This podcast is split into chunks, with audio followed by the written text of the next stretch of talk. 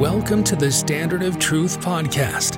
In this podcast, Doctor Garrett Dirkmaat and Professor Richard Laduke explore the early history of the Church of Jesus Christ of Latter-day Saints and the life and teachings of Prophet Joseph Smith. They examine the original historical sources and provide context for events of the past. They approach the history of the Church with faith, expertise, and humor.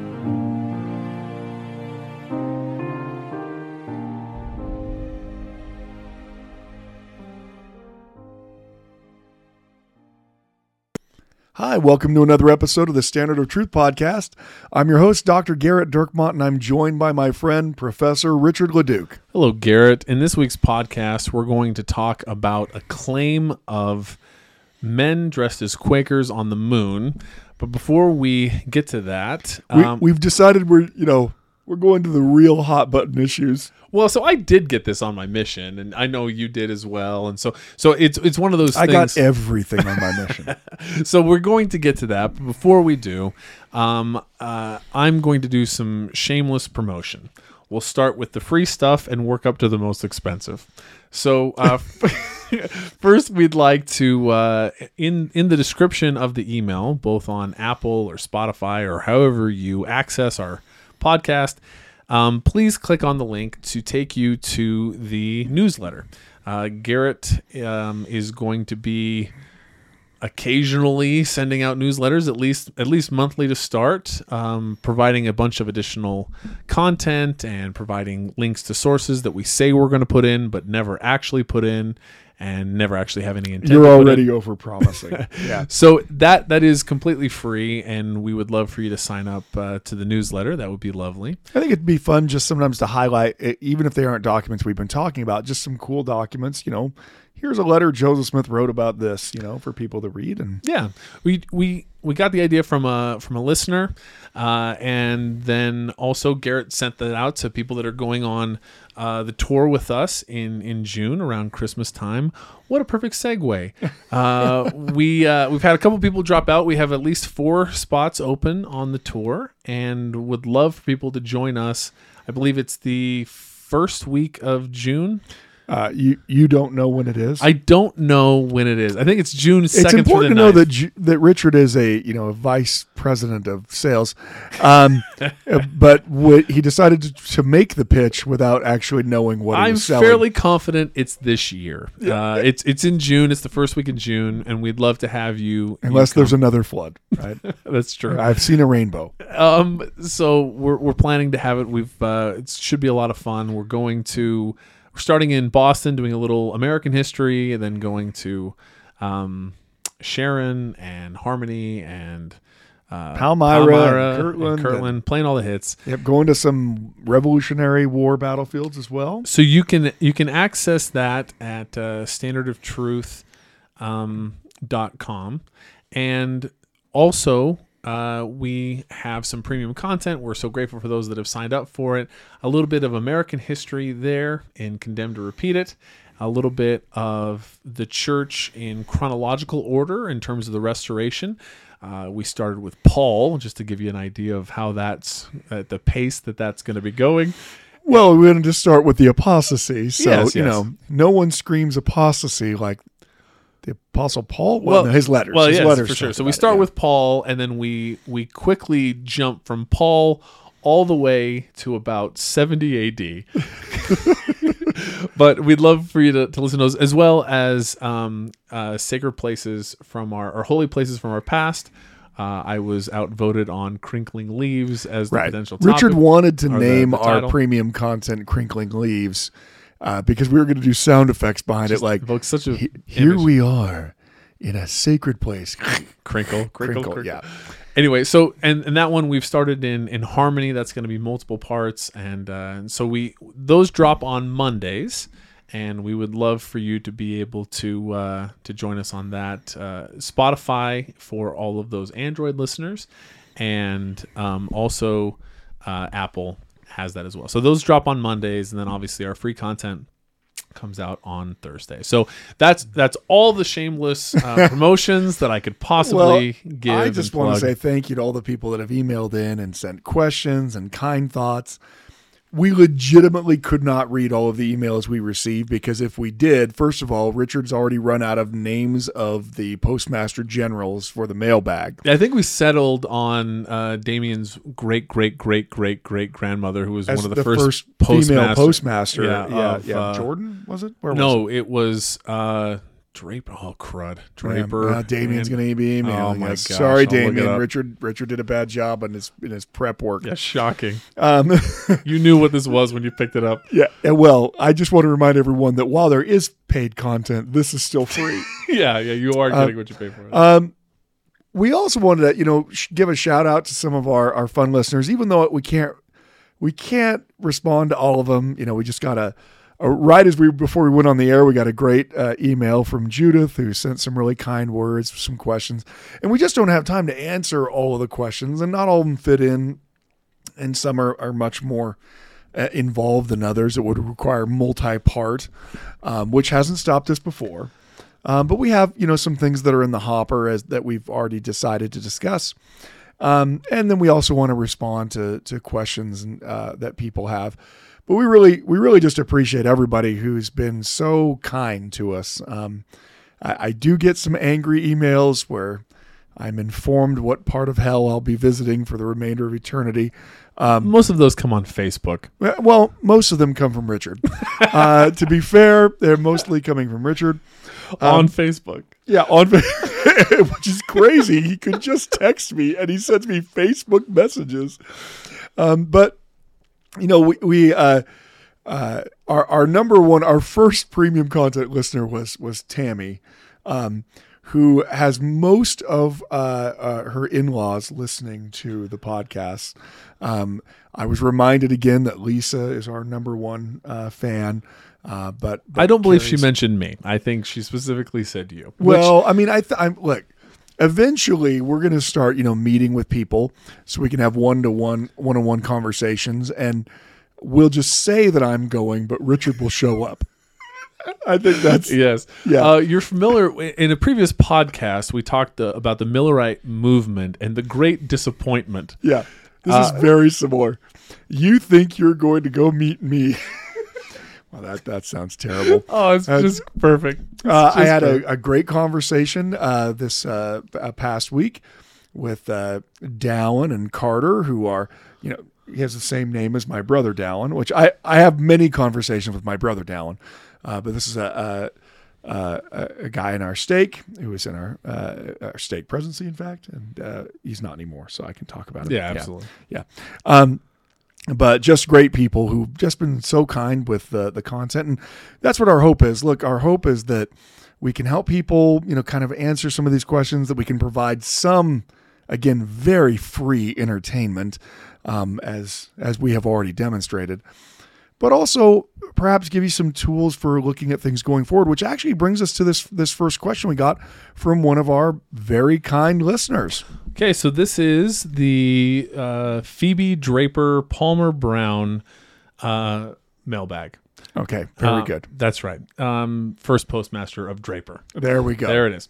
Doctor Dirkmaat. I see that I am not mentioned here. Doctor Dirkmaat. This is a real thing for you guys. If you want to be on the top of the mailbag, I'm surprised this one even made it through. Well, it was it was, a, it was an interesting question, actually, that uh, that sparked a couple of conversations that Garrett and I had, laughing about our own missions and this topic coming up. But yeah. uh, Doctor Dirkmaat, my question is this. Did Joseph Smith ever say there were little men living on the moon? I have heard that rumor, but haven't looked into it. I am curious on that one, if it's just one of those myths. Thank you, Jacob. And so for, for me, actually, I, I was first made aware of this in uh, Corona, California. Shout out to the Circle City. Uh, that was part of my mission. And uh, do you think do you think Corona, California has like some negative vibe because of the coronavirus? Do you think? Yeah, they, they might. Do you think there are people like, man? I know, I really- know, I know that uh, the. The adult beverage Corona took actually a pretty decent hit initially, um, just based on ignorance and whatever. So there are people who drink beer who are dumb enough to believe that Corona beer could give you coronavirus. Is that it's? I don't know that there's next uh, necessarily causation, but I know there was a decline in purchase. So perhaps... Um, I would have think most people would be drinking more beer during the coronavirus. No, yeah, for sure. Yeah. Um, Especially well, with, you know, stimulus. So... Uh, I remember we had just had a recent convert. I was it was actually my, my first transfer. I was sent to Corona, California, and uh, they had just baptized this wonderful gentleman. He was in maybe late sixties, early seventies in age, and um, and he was our team up that night. We we got uh, Book of Mormon referrals, Bible referrals, Lamb of God, Luke two. The Lamb of God and Luke two referrals that we received via fax machine, those ended up uh, oftentimes were, were pretty good appointments. The and look, I'm not saying this is the case for everyone. I'm just saying this is the case for me, that uh, the Bible referrals, as you've mentioned in previous podcasts, that they just wanted their Bible and for us to leave them alone. And the Book of Mormon uh, referrals that came through the, the videos and things, that often they wanted to either bash or... rob you or, ba- or, ba- or bash um bash or bash or yeah, rob you. Yeah, just just also as just a quick aside, one of my favorite things is is Garrett would often get uh these Book of Mormon referrals in Wisconsin, and where did they lead you? They would often, people had figured out, you know, if you were to go to like three thousand on this particular road, that that would drive you directly into the middle of Lake Michigan. You know, so like, well, wait a minute, this is only like two hundred. And as you keep going, you're like, oh, I see. three thousand is is about fifty feet into the water. Okay. Yes. Yeah. Well, but so uh, in this particular instance, it was a Book of Mormon referral. And we brought uh, this, this recent convert, just the sweetest man. And uh, they led with, he or he led with this idea of um, Joseph Smith said that there are men on the moon dressed as Quakers, and and that was the first time I was exposed to that. I was like, what are you talking about? But I know that you also received that. Yeah, and, well. and I can't remember the full context of mine. I believe I was meeting with uh, someone who had um, uh, a list of things, but the reason like like they they listed it off, and then the next thing they read was something that was just demonstrably false, and so we spent all of our time on that one before they threw us out. Okay, so yeah. Kind of an O G C E S letter. Yeah, yeah, it was the original, the original gangster, just a shotgun everything. Um, so uh, I think it's important. So let's talk about tools when people present you with things like this.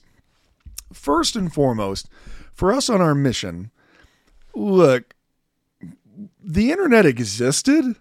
I mean, sort of. Yeah, I mean, it kind of existed. Yeah, it existed. Like, you got mail, right? Yeah, that sure. kind of. Yeah, everyone had a bunch of A O L C Ds with free hundred minutes on it. They were throwing in there to try to try to get it. Um, but there was just not very much ability. I mean, this was back when chat rooms were a huge deal, right? Like you'd get on and you'd chat with someone in real time, and you'd get anti-Mormon stuff that way. Um, but. Um, Where are you from? Utah? Oh, you believe in the wrong Jesus. Um, especially back then, there usually is some kind of antecedent to what it is that they're making the claim. Now, that there's a source. These are you know, this is something we've spent a lot of time on this podcast. That there's a source from the past that makes the accusation. And that the source is a good source and should be used to determine whether or not we have a testimony. Those are wildly different things. Right, because the claim isn't that someone said that Joseph said the thing. The claim is Joseph Smith said this right. thing. And Joseph Smith is therefore a false prophet because he claimed that. And of course, there's no men on the moon. Now, not, that doesn't even take into account the nuances of God allowing people to believe whatever it is that they believe until he tells them something different, right? Um, God does not seem to be in the habit of telling people things that haven't yet been revealed. I mean, there are all kinds of examples of this in the past where prophets don't know everything. They only know what it is that God has revealed to them so far. So why doesn't God just reveal to Joseph Smith that the thing that's really killing everybody in Nauvoo is mosquitoes and malaria? Why does he have Joseph Smith believing that it's swampy air and a miasma from the from the water that's causing it? I mean, look, there is connection there. Obviously, that's where the mosquitoes are breathing, breeding, but they have this they have this you know, connection, but they don't understand. So someone can always shake their fist back at history and say, well, why didn't God tell the prophet this? Well, I mean, there's th- that's that's a question, but it's now asking something that for which there isn't really an answer. So one thing that's always lost in these discussions is that simply because a prophet is living in the world the same way other people are living in the world doesn't make them not a prophet. And they were wrong about assumptions all the time. I mean, Elijah really believed that there was no one left in the nation of Israel that hadn't worshiped Baal, until God told him, actually, there's thousands of people. Now, did that mean Elijah was a liar? Did that mean Elijah was just an idiot? I mean, like, it meant that Elijah, as a man, thought he already knew that there was no one left. But as a man, he was wrong. And eventually God corrected him, but God didn't correct him right away. He waited until Elijah went out storming out of the city and said, all right, it's enough, let me die. It was a while before he had that corrected. So this is something that's very difficult for our um, Christian friends who have negative views towards our church. They want to try to take our belief in a prophet and turn it into us believing that prophets are infallible know-it-alls who literally know everything at all times, rather than the people God has given the authority and the keys to receive revelation when God deems to give revelation. But there's a great question that no Christian can answer, and that is, when and why does God decide to give the revelation that he gives? Why does he wait to give some revelations? Why doesn't he give it immediately? Why do the children of Israel have to suffer in Egypt for four hundred years as slaves? four hundred years. Longer than the United States has existed as a country, that's how long the children of Israel need to suffer, live, die, children born, live, die, live, die, as slaves. Couldn't God have raised up a Moses, I don't know, twenty years into it? When we're talking about God, the answer is always God could have done something different. We don't know why God didn't do something different. We just know that he didn't. So I think it's always important to, to, to catch yourself. People who are going to be asking you questions about prophets and their, their fallibility usually are approaching it from a position of not even just if a prophet prophesied something that doesn't come to pass. And, and by the way, what they mean is doesn't come to pass the way they think that it should have. Um, they will, uh, you know, th- we've talked about with Joseph Smith's prophecy on the Civil War, how hilarious it is that some people will attempt to, to, to nitpick that prophecy to say, well, I mean, there weren't major slave uprisings during the Civil War. So, you know, it says that slaves will rise up against their masters and, and that doesn't really happen. And, and you're like, so wait a minute. So you're conceding that Joseph Smith predicted that the Civil War would be bloody, even though no one thought it would happen, that he predicted it would last a long time, even no one thought it would happen, that he predicted where it would be, even though no one thought it would happen, and exactly what the cause would be, even though no one thought it would happen. But you're hung up on the fact that you don't think there were enough slave uprisings to justify the fact that he said there would be slave uprisings. Not that there were none, there just weren't enough. There weren't enough. I mean, and like, that it's such a weird thing to do. And again, I understand all of these arguments when they're coming from atheists. I get it. You don't believe in God at all. I don't know why you're listening to this podcast, but uh, thank you for signing up for the premium you know content. Yeah, thank you for signing up. We do do some straight history um, in the Condemned to Repeat It podcast, but I, I, I understand why an atheist simply dismisses anything that has anything to do with God. I actually appreciated some of my atheist professors um, more than uh, my uh, my more uh, religious ones, because my atheist professors, when I was getting my PhD, they thought I was stupid for being a Latter-day Saint. They thought anyone who believed in God was stupid. But they didn't think that I was any more stupid than someone who was a Catholic.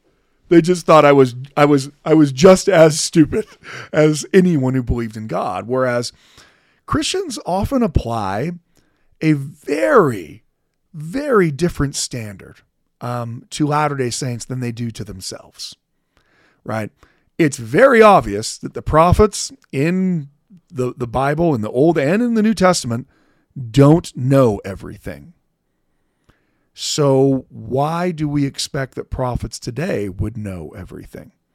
I mean, Latter-day Saints don't believe that prophets are infallible. They believe that prophets are the vessel whereby God gives revelation when that revelation comes. So that's an important context for this entire discussion. First and foremost, usually if there's something that you've heard from that long ago, there is some source behind it. So in, so it's rare that someone just simply writes an entire, like, you know, creates out of whole cloth something that's that's fake. Also, the other thing, though, is if something is coming from that long ago, like from your mission, it's almost certainly published somewhere. Because I've met a lot of anti-Mormons in my day. You know what they don't do? Go to archives. Uh, they want to tell you how much time they've spent researching things, but they don't actually want to actually research things. What they mean by that is, I read something that someone else pulled together, and now I know more than most people I know, and that makes me an expert. In fairness, though, to the extreme anti-Mormon, ah, it's from, tu- last episode. from last episode, yeah. It is tough to look through, um, you know, microfilm while doing a backside uh, heel flip. Yeah, yeah. If you're, it's if, very difficult. If you're going to be doing a trick off of that mogul while you're yelling about Solomon Spaulding, you know, it's it, very difficult. It's going to be very difficult. I mean, it, frankly, it's actually one of my my pet peeves, and I know this wasn't what. Um, you know, the, the question was about, but I'm, you know, I'm going to rant a little bit. And if you don't like it, you can go get your own yeah, podcast. That's right. If you're so smart, go, go get your own podcast about men on the moon. Uh, dressed so, as Quakers. So, um, it, it's frustrating to me because I hear people say things all the time. Like, oh no, you know, he's done a lot of studying on this. Or no, no, she has just read so much about it. She just knows so. And yet none of that studying seems to be in any way comprehensive, right? When someone says to me, well, I read this in the Journal of Discourses and it really made me lose my faith, you know, how, whatever I actually say to the person, what's going on in my mind is, oh, really? So you were just reading through all twenty-six, whatever volumes of it, got to the seventeenth volume, halfway through it, read that, and then was like, wait a minute, I'm troubled by this. So it's one of those things, though, to, to your point, is that why does that matter? It's because they're starting from a place where they're not being genuine. Yeah. You you read this somewhere online, or you heard this from some person or something. Who told you who what told to think you, about it. Right, exactly. Yeah. Not just told you that it's there, but what to think about it. And people don't want to be... They start off at a place where they're not being honest, they're not being genuine, and... To your point, almost nothing you say now at this point matters because they're starting from a place where they didn't do the thing that they're claiming to do. But I'm, but so, somehow there's some virtue in not looking at those things and claiming to go through. Well, it's it's. I mean, I don't know what virtue it is aside from laziness. I mean, look, we're talking about the kingdom of God on earth here. Either the claims that are being made by Joseph Smith and the church are true, and this is the most important thing that exists, or they're not. In which case, how are you going to find out? If your grand total of investigation involves less time than you spent binging a show on Netflix this week, well, it must not really be that important to you. I mean, I realize it's not easy, but but the ease of researching something, that's not really the determining factor of whether or not it's helpful to you if it's we're talking about your soul. I, I get this a lot when people will tell me what they think Brigham Young's personality is. They caricature him. I mean, Brigham Young's easy to caricature. We love to do it in the church. You know, we've all heard little pithy quotes or, you know, oh yeah, Brigham this, Brigham that. Whenever I'm in a serious discussion with somebody, you know, another scholar or or someone who's talking about it, they say, well, Brigham Young this, and it doesn't align with what I have read from him. I always like to ask, well, How, how much of Brigham Young's writings have you read? Well, oh no, I, I've, read, I've read some stuff from Brigham. Okay, there are like hundreds of Brigham Young sermons that are publicly available. How many of them have you read from start to finish? Not not because someone said, oh man, you've got to go look at what he says about this in here, but because you just read it to find out. Brigham Young's journals are available. How many people have gone and read his journals to get an insight into who he is? Do you see how weird it is that we think we know people from the past when we haven't even put in a slight actual effort to find out who they are? Imagine, imagine if someone were to judge you, not by all of the texts in your phone, not by the conversations you've had, not by the lessons you taught at church, but because they got part of a single text that you sent a friend when you were joking around. And they said, that's who you are. And they went around telling everybody that's who you are. We kind of do this with historical figures from the past. We think we know who they are in part because of the way they're presented in movies or in popular culture, but that is not the result of a deep dive into the things they actually said and did. The number of people you meet who've actually spent time doing that is very small. And I don't expect that everyone can. I mean, look, look, I've got a dream job, right? My job is to read church history documents all day long and then publish on them. That's my job. Somehow I am paid money for this. Now, it's not an enormous amount. I'm sure Captain Professor, you know, you know, Gendarme Laduke over here will forever be more valuable to the world than a historian will be. And it won't even be close. But still, because it's my job, I spend an enormous amount of time on those things because it's my job. And of course, not everyone can do that. So I'm not saying, oh, you don't get to have an opinion about everything, about anything, unless you've spent all this time. What I am saying, though, is let's take a pause before we decide we do know something if we haven't ourselves spent very much time investigating it. Um, you know, we, we, we have this, it happens when it's a doctrine or a, a story or a belief that really means something to us. We will often make that front and center and, and, and, and without actually doing a lot of investigation surrounding it. And I've done this myself in my own life. Anyway, all that is to say, just as a rule, ch- challenge what your assumptions are about what you know and how you know it.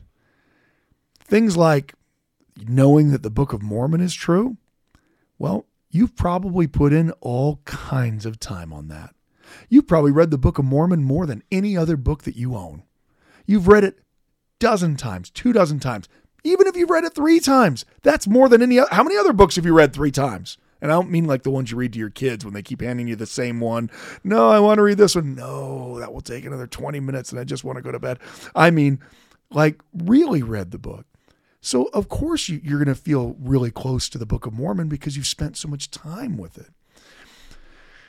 And and so back to this, this specific question, it was around this, this antagonistic attack was around when you were on your mission, when I was on my mission, because it was in an easily uh, findable place, and therefore it made for easy fodder for anti-Mormon. So, so let's talk about the source that it was in, that was taken from um, by those people there in Corona while they were they were waiting to. Uh, uh, how did that end up turning out, by the way? It was actually.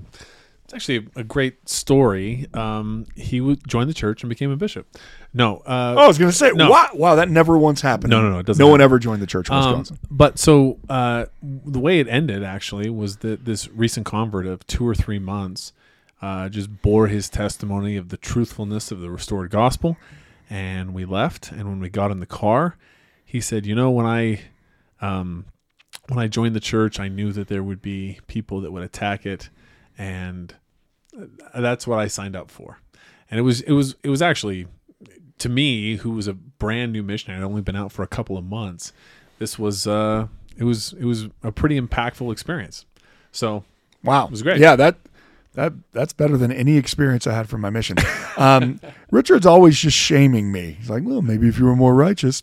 Um, you should listen to uh, the Gospel of Prosperity, part one, two, and two and a half. Yeah, the Prosperity Gospels. Yep. Um, so the published version of this story, which I'm guessing is where the, the, the, it originates from, because I'm going to just doubt that most people have gone back to the original journal. That's what I'm going to doubt. Um, but it comes from the Young Women's Journal. So the Young Women's Journal is a publication near the end of the uh, of the nineteenth century, and this particular one is uh, from eighteen ninety-two. eighteen ninety-two, number three, uh, page two sixty, uh, two sixty-three, and there's an article that's published in this this church publication um, called "Our Sunday Chapter." And it's written by Oliver Huntington. Oliver Huntington titles this article, "The Inhabitants of the Moon. Astronomers and philosophers have, from time almost immemorial until very recently, asserted that the moon was uninhabited, that it has no atmosphere, et cetera. But recent discoveries through the means of powerful telescopes have given scientists a doubt or two upon that old theory." Now, I, now you can already tell that the way he's trending in this, arguing that there is an atmosphere on the moon, is, you know, again, he doesn't, you know, people can't know everything. "Nearly all the great discoveries of men in the last half century have, in one way or another, either directly or indirectly contributed to prove Joseph Smith to be a prophet." So, so he's making this argument that even though most people have always thought that there was no no uh, person living on the moon and that there was no atmosphere of the moon, those people are wrong. And the fact that they're wrong actually proves that Joseph Smith was a prophet. "As far back as eighteen thirty-seven, he continues, "I know that Joseph said that the moon was inhabited by men and women the same as this earth, and that they lived to a greater age than we do, that they lived generally to near the age of a thousand years. He described the men as averaging near six feet in height and dressing quite quite uniformly in something near the Quaker style." Um, so uh, I think part of the question uh, that that he had sent in, you know, said that there were little men living on the moon. Well, I I think, you know, six foot in height's a pretty good sized man. Well, we do know yeah. from Apollo eleven that uh, Buzz Aldrin was five ten. We know that Michael Collins, who actually didn't, you know, step on the moon, right? He was still in the, but he in was the in show. The, yeah. He was he was five eleven. And this is not the same Michael Collins who was the head of the Irish Republican Army. He was five seven. Okay, and well. and then uh, that was actually the first thing that came up in the search, so that's how I. And then Neil Armstrong was also five eleven. So right there, Joseph Smith is proved to be a false prophet because it's it's but just six average. Foot. No, they're average. You know, well, no one's over no one's over six foot, so the average is much. Well, lower. Maybe there's just an astronaut you don't know about. Well, we landed on the moon several times. Yeah, we did. It's true. Uh, but so you can see where this comes from.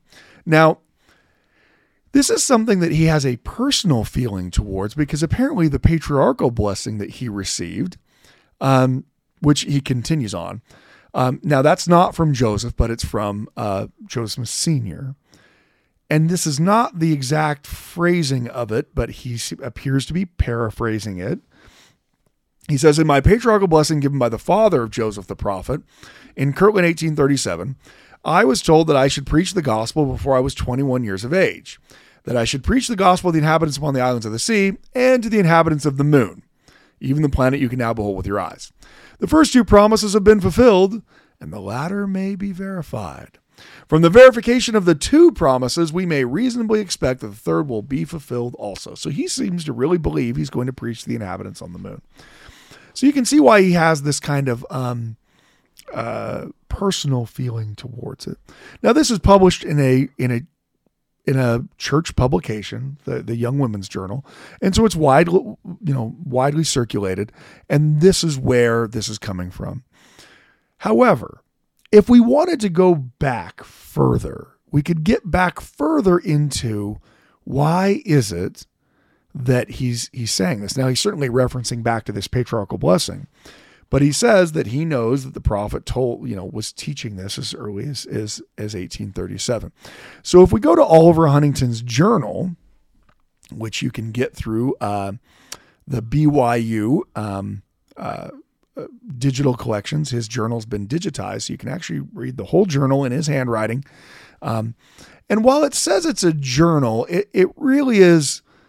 A lot of it is reminiscent accounts, some of it's daily uh, accounts. And this is a place where actually it is a collection of teachings of the prophet Joseph Smith that are not necessarily, uh, well, they're certainly not contemporary. I mean, these are all reflections backwards. Um, it, it comes in his journal in, in the midst of several other things that are going on. He's going to Uh, be giving, you know, a kind of a daily calendar of events like you normally would in a journal. And then it's going to break off into a whole bunch of other reminiscent teachings. Remember, when I say reminiscent, what I mean is someone looking back and saying, oh, this is what so-and-so said back then. So, so this, uh, in the, in the Young Women's Journal is eighteen ninety-two, eighteen ninety-two. And that, and this journal that we're looking at here with reminiscence and other things is, is when? Well, it's sometime between, at least apparently, eighteen eighty, uh, October of eighteen eighty, uh, and uh, in, in eighteen eighty-one, because the last entry you have, so you have an entry that's like a daily entry, and he's going through things. He's like, December twenty-second, Sister Hall was endowed for Lydia Huntington and sealed to Joseph Smith Senior Da, da, da, da, da. So he's going through this, um, you know, daily list of events. Um, and, uh, then he's going to get into, uh, into, sorry, into eighteen eighty-one. So it's going to be between January tenth of eighteen eighty-one, right? So he has this, this in here, January, and then January thirteenth. And then after that, you have, uh, a bunch of stories that are going to be entered into the, Uh, the, the record. Now, one of them is a letter that he copies in that's from Saint George, uh, February seventeenth, eighteen eighty-one. So even though that's not a daily entry, you got to figure, okay, what he's copying in is after February seventeenth, eighteen eighty-one. Um, but as you go further forward, you just start getting a whole list of things that people have said that Joseph Smith taught. Um, And let me give you an, an example of that. Um, he is going to give an example of someone who, who gives an account of when the Melchizedek priesthood was restored, something he's heard from a man by the name of Addison Everett. He's going to start giving some Joseph Smith teachings that we do have other records of. For instance, I heard Joseph Smith say the year in the year that Jesus made his second appearance, there would be no rainbow. That is something from, from Joseph's other teachings. A F McDonald tells, but from what authority I don't know, that on a certain occasion, there was a piece of work or business that needed to be done immediately in order to keep advantage out of the hands of our enemies. And the matter was talked about in council one evening where Joseph the prophet presided. It was then decided that it was necessary that the work be done that same night. The prophet said that it must be done that night, and turning to a young man said, I want you to go and do it and return before morning. And asked him if he would do it. The young man said that he would, and he testified that he did do the job, although he had to travel five hundred miles to do it. five hundred miles there and five hundred miles back. I do not doubt that if Joseph Smith required such a thing to be done and said it must be done and delegated a man to do it, that it w- and who was willing, that it would be done, and that that person would be wafted through the air by the power of God, equal to translation, whether the person went in body or in spirit, whether the distance was five hundred or five thousand miles, it would all be the same. If he required such a thing, it would be because God required it, and all things are possible with God. That is my faith in the prophet Joseph Smith. So you can already see that this is him sharing, first of all, stories that are told him that he sees his faith promoting. Now look, Oliver Huntington's a, a great, faithful member of the church, and he is a dedicated believer in the prophet Joseph Smith. And because he's so dedicated, when someone tells him that story, that's not his story. He's not saying, by the way, I'm the person who was wafted five hundred miles, right? he's saying someone told him that story. And his response to it is, if that's what God wanted to have happen, God could have happen. So he has this faith that he that God can do anything, which is a faith that all Christians have. But he, it's clear that he's not telling something that Joseph told him. He, in fact, says this is something that this other person told him. And at the very least, it has to be a story that is forty plus years old, because it's eighteen eighty-one and Joseph dies in eighteen forty-four. So maybe it's only thirty-six, thirty-seven years old, but that means you're pretty far removed from when Joseph ever would have said this thing anyway. Um, so that's an example. There's just kind of a list of things. He then gives a list of something that is um, uh, uh, an odd fulfillment. I mean, so so here he he gave a couple stories about how, you know, even if, if if God commanded it, this guy's flying five hundred miles through the air like his body's translated in order to fulfill whatever the prophet said. And then he gives a story about how Joseph told W W. Phelps and his wife that they should never taste of death. And the way he describes that happening, because both have passed away, is that, you know, W W. Phelps had lost all of his mental faculties before he died. And so because of that, he didn't taste of death, and that his wife, you know, died instantly um, by being struck by a, a, a flying board in a gust of wind. And so she didn't, quote, taste of death because she died instantly. So it's very interesting. You have this kind of fluctuation back and forth between, well, the literal fulfillment of this prophecy or this statement, you know, was, you know, carrying someone through the air. And now here, instead of a literal fulfillment, it's a figurative fulfillment. So we already know that Oliver Huntington is, pre- he's presenting things in this list of teachings and ideas. Some are literal, some are figurative. Some are things that he is claiming to know about himself. Others are things that he's clearly getting from someone else. Now, why does it matter that he gets, uh, if he gets something from someone else? Well, because if he's not the one who actually heard the thing that's being said, well, then he, he doesn't actually know if it's being related to him the same way that the person heard it. I've shared on this podcast before that there are multiple times that I have people misinterpret things that I've said. I mean, I think it's probably just because I'm a bad speaker, actually. This kind of reflects on me, right? Yeah, it's happened it's your multiple fault, times. For yeah. sure.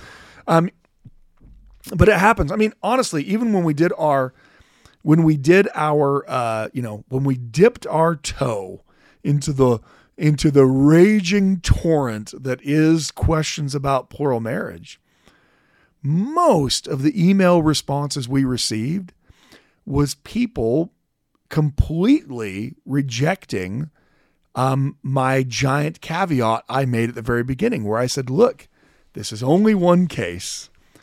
I realize there are many other cases of plural marriage. I understand that there, you know, I, and, and I went through that whole thing, setting it up, saying your impetus is going to be to want to email me and say, well, what about this? I'm telling you right now, I'm not going to talk about those other ones because I can only cover this case. And what did I get? I got a flood of emails of people saying, well, why didn't you talk about this? We have never received such negative feedback, not on how it went necessarily, but that you didn't do this and you didn't do this and you didn't mm-hmm. talk about this. It's it's the reason why it's season thirty-eight. We, we Yeah, because we, I'm going to retire in season thirty-seven. The, the, a lot of the feedback we get is, is very good. And not, not that we don't, you know, you know, we understand that there's criticism for how things are done, but we have not received any feedback as negative as was that. Right. And so when we try to cover these more difficult topics, the problem is the, the topics that are difficult and the topics that are sensitive, people feel like they already know the answer to. And when it comes to plural marriage, people feel like, well, you know, well, that's not the way it was for my great grandmother. Well, there are literally hundreds of thousands of people that participate in plural marriage families in some way. So I don't have the ability to in any comprehensive way, unless this entire podcast was called the Let's Talk About Every Single Polygamous Marriage That Existed That We Have Records Of podcast, which, you know what? Maybe that should be premium content. Yeah, that'd be good. You know, premium content, the the polygamy podcast. Oh, boy. I mean, I, so I don't have the ability to do that. So all you can really do as a historian is talk about generalities. The problem is when it's something that people really care about, even when you say, I am only talking about this in general, or I'm only talking about this specific case, someone who has a personal connection to it immediately goes to, well, yeah, but that, that's not what my grandfather said. I know it's not what your grandfather said. And, and, and his experience might've been very different than many other people's. And so it, it's important to understand that, that, that we, we have a tendency to, when we feel strongly about something, to make what we hear all about that thing. I, I'm always surprised when I meet with members from different parts of the country that even the questions I get in Utah Valley differ from the questions I get in El Paso. Now, some are going to be similar, but there are others that are that are different. Why? Because people have different questions based upon what's affecting them in their life at the time. And so I think what, you know, uh, Oliver Huntington is doing here is he's listing off some things that he's heard that demonstrate that Joseph Smith is a prophet. He sees this as a very faith-promoting thing. But they are clearly not all equal. Some he's saying that he heard Joseph say. Some he's saying he heard that someone else said that Joseph said. Some he's saying uh, without giving any attribution about how he knows. Now, that doesn't make any of them false, but it certainly means we are very far removed from Joseph Smith himself saying it. Um, and so uh, in part of this list, that's where you get his reference to this. The inhabitants of the moon are a more of a uniform size than the inhabitants of the earth. So it's very similar to his, he, he probably uses his journal to create the article that he writes ten years later. The inhabitants of the moon are more uniform in size than the inhabitants of the earth, being about six feet in height. They dress very much like the Quaker style and are quite uh, general in style or one, uh, one fashion of dress. They live to be very old, coming generally near a thousand years. This is the description of them as given by Joseph the seer. And he could see, in quotes, whatever he asked the Father in the name of Jesus to see. I heard him say that he could, quote, ask what he would of the Father in the name of Jesus, that it would be granted. And I have no more doubt of it than I have that the mob killed him. So he, again, he's presenting this as as a demonstration that Joseph is a prophet, because he believes that eventually they are going to find that there are inhabitants of the moon. And so Joseph, as the seer, saw that. By the way, um, as, as you're transitioning, uh, nine men walked on the moon, average height of those men, five foot, nine and three quarter inches. So obviously this is proven very well, false. I like the fact that we've transitioned from getting giving betting lines on, on N B A and football. Uh, you know, we haven't even talked about the Super Bowl. No, we have. Well, this is, this is going to come out. Uh, this will come out before the Super Bowl. Um, you know, hit the, uh, hit Kansas City hard. Go, go Andy Reid, go Mahomes. What's our, what's our line on that? Uh, you know what? I don't, you know, I'm going to look into, I'll, I'll, I'll get our okay, crack. We'll get our, let's it. get our staff on that.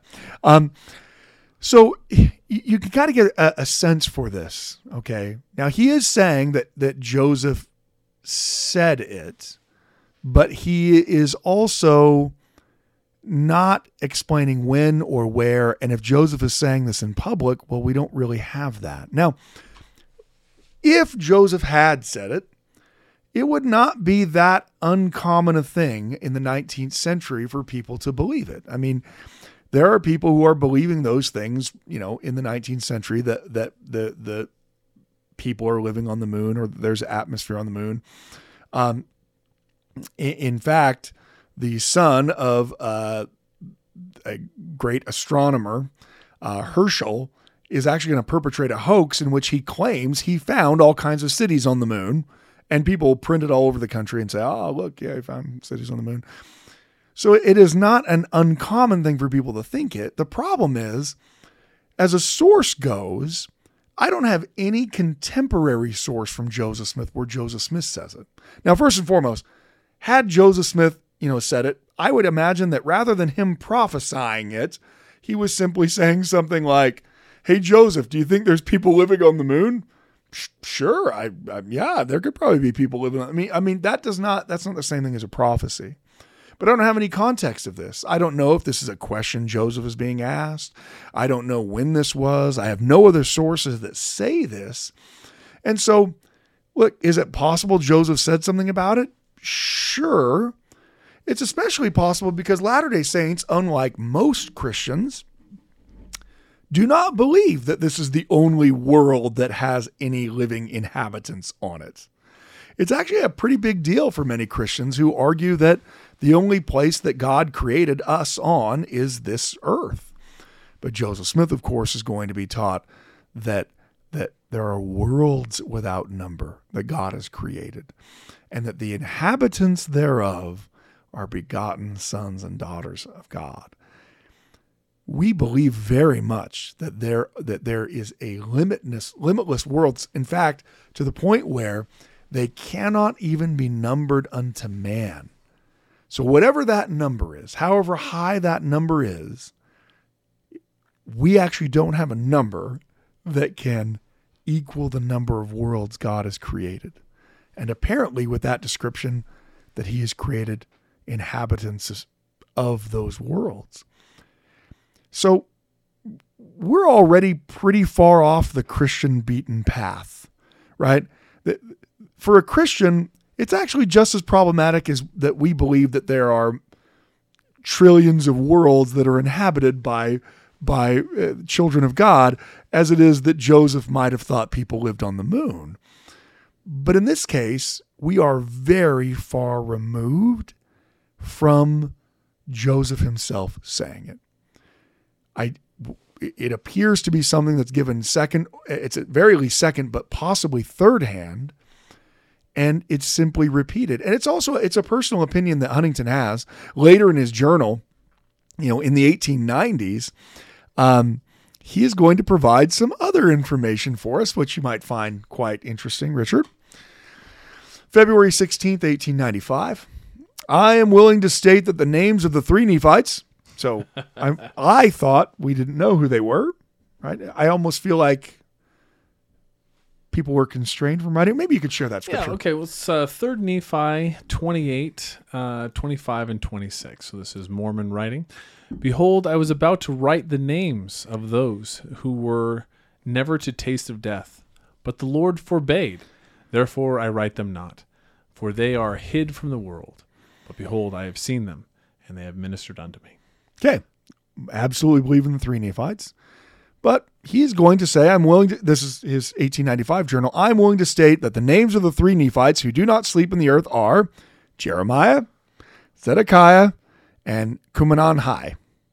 So, I mean, in fairness, he's got a pretty decent, a three in twelve chance. Because they list them all off. That's right. Yeah. yeah. A yeah. one in four chance, essentially, of uh, of hitting of hitting on that. Well, so he goes on to say, or at least one of them. Right? Yeah, yeah. Well, one of them for sure. Yeah, for sure. Yeah, one, I guarantee one of them's named one of those. Yeah, names. Broken Clock can be yeah. can pick what a third betting, Nephite. What are the betting lines on, on on picking third Nephite? I don't have Nephites. That. I do have Chris Stapleton at the over under of one hundred and twenty one point five seconds. Um, so that is going to be just over two minutes, and the average national anthem is about a minute fifty six. So the question you have to ask yourself is, is Chris Stapleton really going to hit some of those notes and really lengthen them out? Now, as a country singer, I would guess yes. I would hit the over. Okay. Well, I know that you're a degenerate gambler.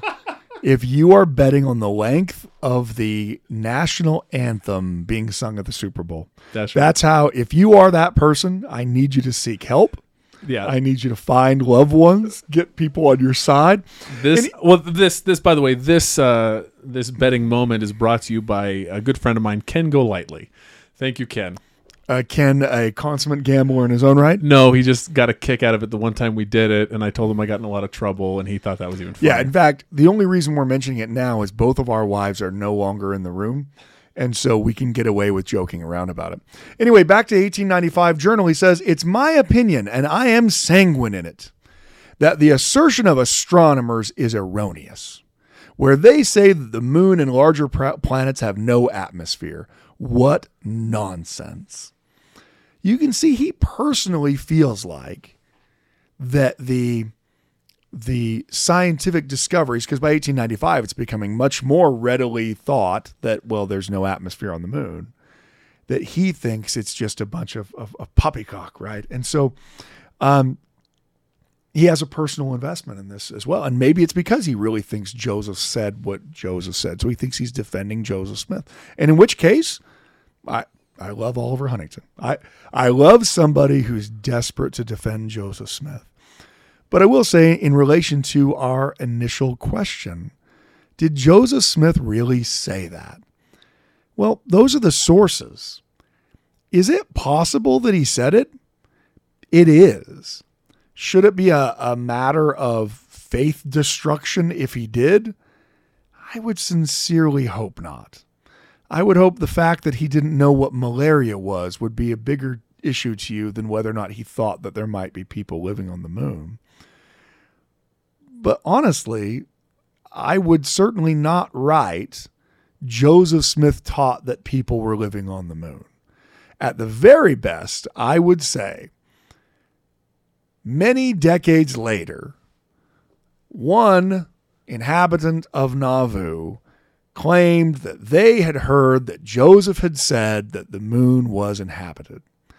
Oliver Huntington believed this and repeated it multiple times in multiple venues. Now that that would be correct, but that wouldn't demonstrate that Joseph, in fact, um, you know, that he taught it. One of the reasons why you have to be really careful of. Uh, You have to be careful of sources where you only have a single person saying it, is you don't know whether or not they got the information correct. And so, I mean, when we're dealing with prophetic utterance, we don't just take a single statement made by, you know, a single seventy in a single general conference and say, "Oh yeah, that's now the doctrine of the church." Church doctrine is set out by the prophet, the first presidency, the quorum of the twelve apostles, and in, you know, in conjunction with one another. I don't know whether or not Joseph ever said anything about the moon. I know that Oliver Huntington sure seems to think that he did, but I also don't know what his source really is. And so, you know, I, I think when you come across things like this, you think, well, maybe, but also does it even matter? I think that's why it's so important to, and look, our listener who who wrote in was in no way challenged in their faith by this. Uh, they they thought it was ridiculous, right? So it's not it's not a faith challenging thing for them, um, but it it is just important to to know whether or not you have felt the Holy Spirit speak to you to tell you that Joseph Smith was a prophet and that Jesus is your Savior. Because once you have that power, that, that witness of the Spirit, that Joseph Smith indeed was a prophet of God, then that means he's still a prophet of God, even if he doesn't know how malaria works. It means he's still a prophet of God, even though he didn't discern that John C. Bennett was going to become a horrible traitor to the church. It means he's still a prophet of God, even if he at times was a sinner. Joseph's very open about the fact that he's not perfect. It's us looking back on him who seem to not really be willing to tolerate the fact that he's not perfect. Just as a quick aside on not being perfect, uh, I got I got my facts wrong on the national anthem. I, I just want every, all the listeners who've already called Sal their bookie to place it. The average the average is a minute twenty-three. Houston had it at a minute fifty, uh, minute fifty six. So and I by think Houston, you don't mean the Super Bowl that was at Houston. I I, oh, I'm, I thought you were referencing the hit, Apollo landing again. Hit the under. I, I would feel terrible if Ken lost his home based on uh, faulty information. I am also not a prophet. I think you should know by now that that once bookies take a bet, you. You can't change it. That's right. Send yeah. send your emails and a copy of your slip in, and I will reimburse no, you. No, we will not. um, you know, one last thing I didn't mention is that there's a couple, there's some evidence in this list of reminiscences that he has um, that Huntington is not quite getting everything right, that he's remembering parts of things, but that things are becoming somewhat jumbled. Uh, for instance, he writes, "Wine was used at the sacrament in Kirtland. And one Saturday, Joseph the prophet sent someone to the store to buy wine for the next day. Joseph started then to go home, and on the way, an angel of God met him and told him to buy no more wine of the enemies for the sacrament, but use water until they should make wine new um, themselves, for their enemies would try to kill the saints with poison in the wine." Now, something like that story does take place, but it takes place in Colesville in, in New York. This is where you get, um, uh, you know, Section twenty-seven of the Doctrine and Covenants.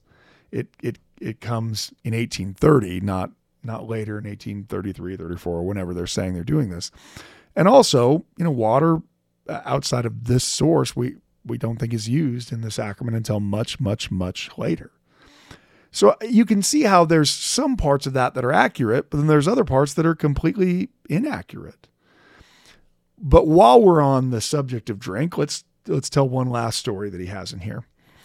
Robert Thompson was a faithful, uh, just clerk for Joseph Smith. Now, maybe there are some of you who are, are solid enough listeners of ours that you remember listening to our Mercy Fielding episode. Does anyone remember that yeah, one? Great unsung heroes, unsung of, uh... women of, of of church history. Robert Thompson was her husband, right? She was Mercy Fielding Thompson.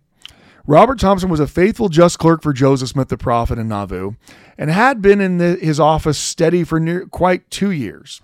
For nearly two years, Joseph said to Brother Thompson one day, "Robert, I want you to go out and go on a binge.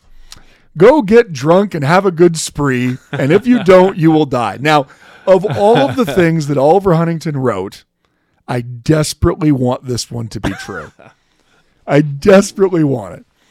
Robert did not do it. He was a very pious, exemplary man, and never guilty of such imp- impropriety as he thought that to be. In less than two weeks, he was dead and buried. Now, here's a great example of correlation not really being causation. Um, Robert Thompson, by all accounts, is absolutely faithful and is absolutely devoted to Joseph, and Joseph loves him. I mean, they are they are very close to one another. But Thompson dies not of not going out and getting drunk enough, but of tuberculosis, which, however much alcohol you consume, is not going to kill tuberculosis, right? I mean, it's still a major killer in the world today, as we talked about in that podcast. You can see that the tenor of all of these reminiscent ideas are things to prove that Joseph was a prophet. Joseph was a prophet because of this. Joseph was a prophet because of that. He was a prophet because of this. And that actually goes back to the to the the question that we had um, earlier. And that is, you know, you, you sometimes I feel like these things are just, you know, that there are stories that people use to try to to to to prove things. How do we know what's true and what's not true? Obviously, we use the Spirit to help discern. But again, none of our testimonies should be turning. They should not be hanging in the balance. They should not be rising or falling on the basis of a single statement somewhere in someone's journal forty years after the prophet's murdered. That that's not where your testimony should be. Because even if Joseph thought people lived on the moon, you tell me where the Book of Mormon came from. You better have a better answer for that than Joseph might have thought people lived on the moon because someone said that he said that he said that he did forty years after the fact. I mean, that That sounds like a great argument. It's just not a very good argument. So I think that's our constant plea on this on this podcast is, look, we want to we want to learn things. We want to be engaged in in in in learning about these things. At the same time, we need to to learn things with patience, in all patience and faith, right? Just because we learn a source that we didn't know before does not necessarily mean that our entire worldview or our testimony needs to change. And that's why it's so important that everybody listening really receives that witness of the Holy Ghost, that this is God's true church. Because I don't believe simply because of the history that I've read. I believe because the Holy Spirit has told me that this is God's true church. I believe that Joseph Smith is a prophet because I believe God has told me that he's a prophet. And that is what matters. And so hopefully everyone can build that as their foundation. And then as we expand out to these other questions, even if the question isn't answered the way we want it to be, even if it's a topic that we hadn't heard before, in the end, we are still secure in our testimony that Jesus is the Christ, that Joseph was his prophet, and that this is God's church on the earth. Thank you for listening to the Standard of Truth podcast, hosted by historian Doctor Garrett Dirkmaat. If you know anybody that could benefit from the material in this episode, please share it with them. And for more resources, visit standard of truth dot com. Until next time.